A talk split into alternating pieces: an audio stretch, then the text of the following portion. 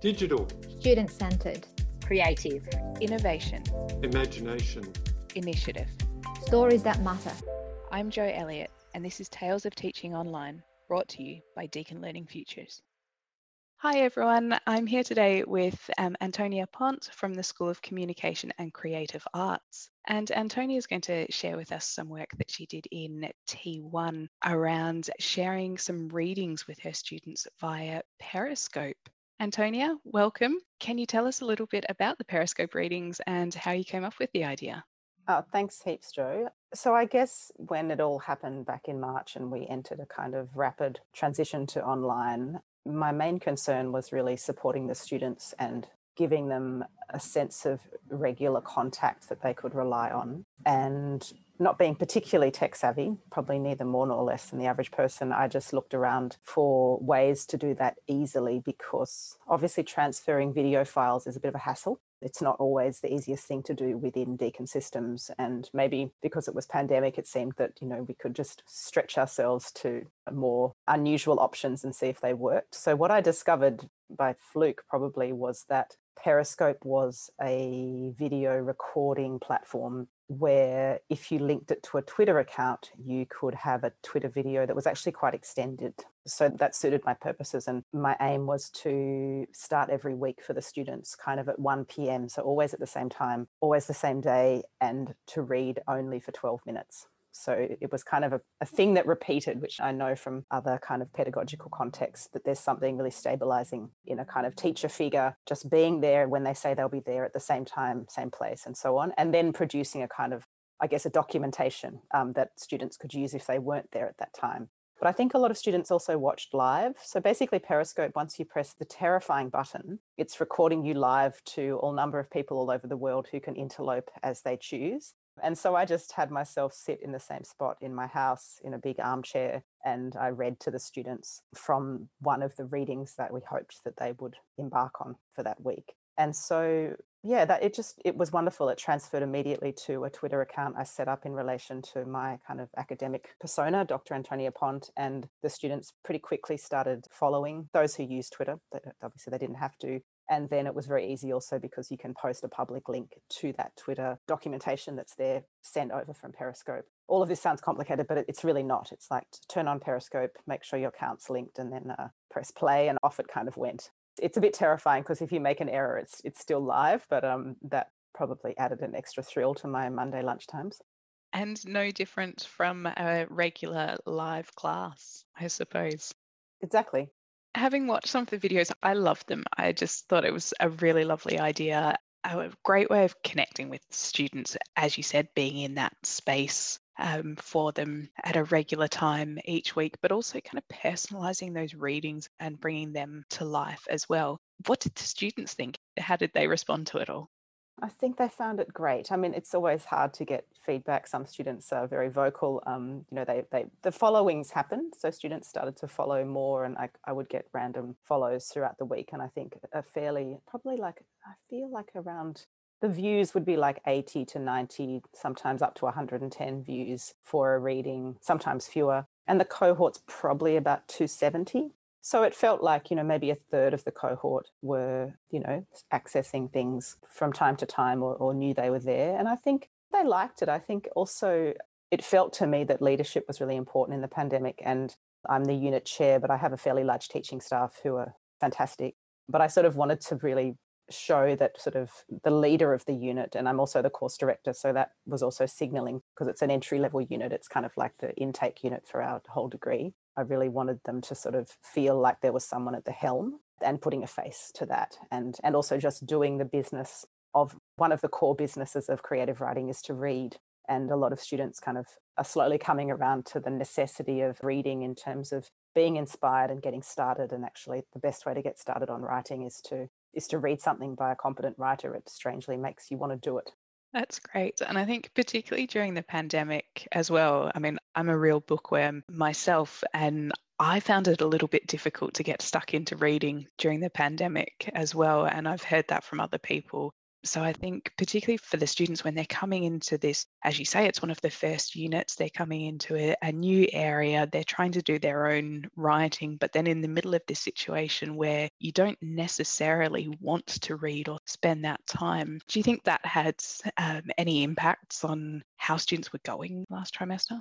I think I really have my teaching staff to thank for this, but I think we did immensely well, even though Deakin recommended taking a one to two week, or even I think there might have been three week hiatus from classes. We just made a group decision that we would keep to what had been decided for the trimester. We would keep the assignment dates, we would keep everything the same, and just kind of trust that the students would bumble their way across. Because I think from my experience, somehow, even though it can be stressful to go, okay, it's a pandemic, shouldn't we have a three week break? It's like it'll actually make you feel worse in the end. Let's all just do what we said we'd do. Let's stick to what's practically possible. And so I think, you know, even if you couldn't read the readings, if you just listen for 12 minutes, you've done something and probably you'll be able to face the first assignment and yeah, I kind of just emphasized continuation to the students rather than virtuosity. You know, it wasn't like, oh, yes, you can write a Shakespeare play in pandemic. It's more like, do your average worst and that will be great everyone bringing in some sense of normalcy as well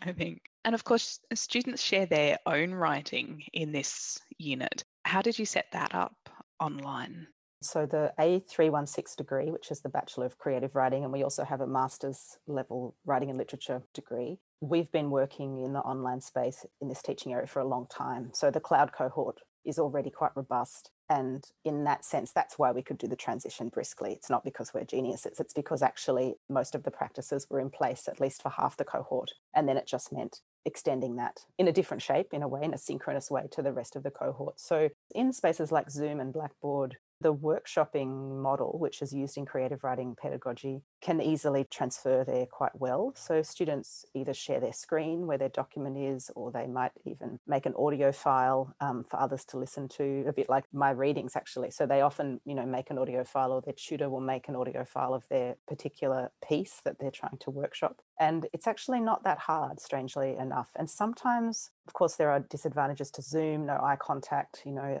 other things that are tricky.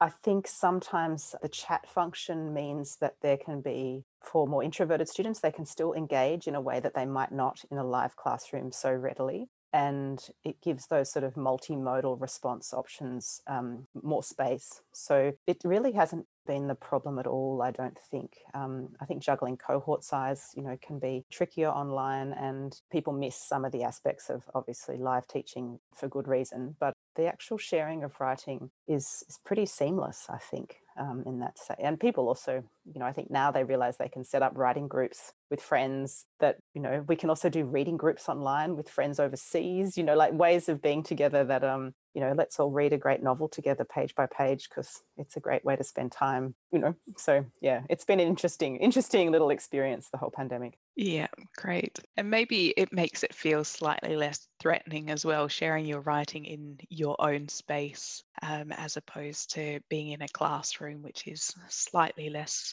comfortable and familiar when you're putting yourself out there as well. Yeah, and I think that it just depends on one's personality. I think students are some really want that face to face contact, and I'm sure they're excited that we might recover it soon. Others are suited more to an online mode, and hopefully we can have that diversity in the in the delivery methods, and that will cater for the students. we want them to feel comfortable, as you say.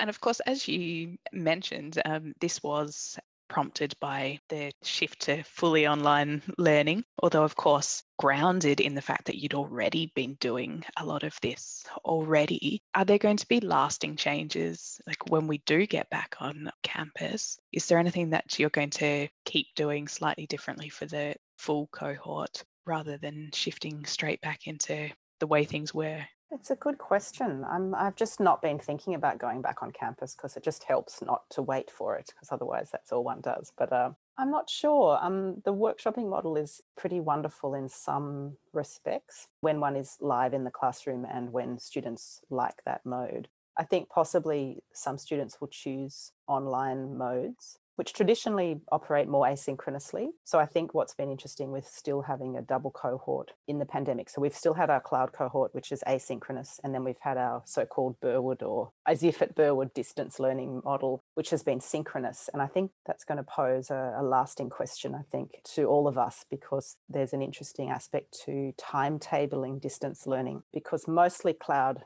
it attracts a cohort that for whatever reason just can't commit to a regular time and so that's how that's done and i think i'm curious to see how we all organize and decide to move forward. I don't think i would stop doing the periscope readings i think they're really great and i might just add to the library of them so that the texts have more of the texts are represented in the readings. What we notice with, with first year students is that sometimes they're not aware how a text would sound and the advantage of the readings and the lengthy nature of the reading. So even in a normal lecture, probably I wouldn't dedicate a quarter of it to just reading a story. You know, it would feel a bit probably squandering to use that much pedagogical time on just simply reading, even though it's not, because there's something so rich for many students who, let's say, haven't read Russian literature in translation, which, you know, is just playful and funny and clever and a bit absurdist, but they they might feel a bit locked out of the text initially, let's say. Maybe they're used to reading more fantasy genre novels or whatever. And so holding their hand and and just reading the text and giving them a sense of that kind of live rhythm of the prose and of the author's hopefully the author's intention to how it might sound i think that's really powerful because comprehension for all of us is is a struggle and many students are kind of just spreading their wings in terms of their exposure to diverse texts and um, i think that was probably that was the bit i was most thrilled with that they could hear it being read and go oh i wouldn't have thought i'd like that story but when it was read out aloud it was really cool but i would have been a bit intimidated yeah. As I said before, I think it's a really lovely way to kind of give that step in to um, to the literature and yeah, really bring it to life and how it was intended or how else it could be interpreted. Thank you so much for sharing the experience and what you did. Before we wrap up, is there anything else you'd like to share about teaching online, about readings, anything inspiring about creative writing to get us all started? Oh, creative writing is the best. It's the best. You just try and write a lot of bad and tragic poetry. And if you do this for a few years, sometimes you you write a less tragic piece of poetry or short story or whatever. I think it's really nice um, in the creative writing degree I think all of us have a real commitment both to preparing the students for industry, but also in giving them, I guess, a lifelong skill or a lifelong ability to have a space in their world where they can, um, I don't know, think through things, think through things on the page, think through things playfully and with privacy no one needs to read what we write creatively. It's no one else's business. And sometimes we don't have many spaces for that kind of privacy and that ability to kind of um, say something silly or to make an ill formed sentence where there's no consequences. You know, we can just screw up the page with the pencil writing on it and put it in the recycling, and that, that's totally fine. And I think, you know, students come back to me years later and just say, Oh, I didn't understand what you meant by having a practice. Now I know that I've got this place I can go when I've got a really big life problem or a conundrum or a relationship issue, and I can just play it out in a story or in a kind of imaginary scenario. And course, what we say to our PhD students and honours students is that creative writing is a kind of thinking. And sometimes it allows different solutions to be found that couldn't be found in a lab that couldn't be even found in a critical essay or a, you know or a report there's, there's another kind of thinking that allows us to do and i think that the fact that it can be really private and we can be a kind of what's the word an incoherent version of ourselves that might reform into something new and an especially timely skill at the moment i think so thank you very much and I look forward to hearing um, the next lot of readings. Hey, thank you, Jo. Thanks for the interview.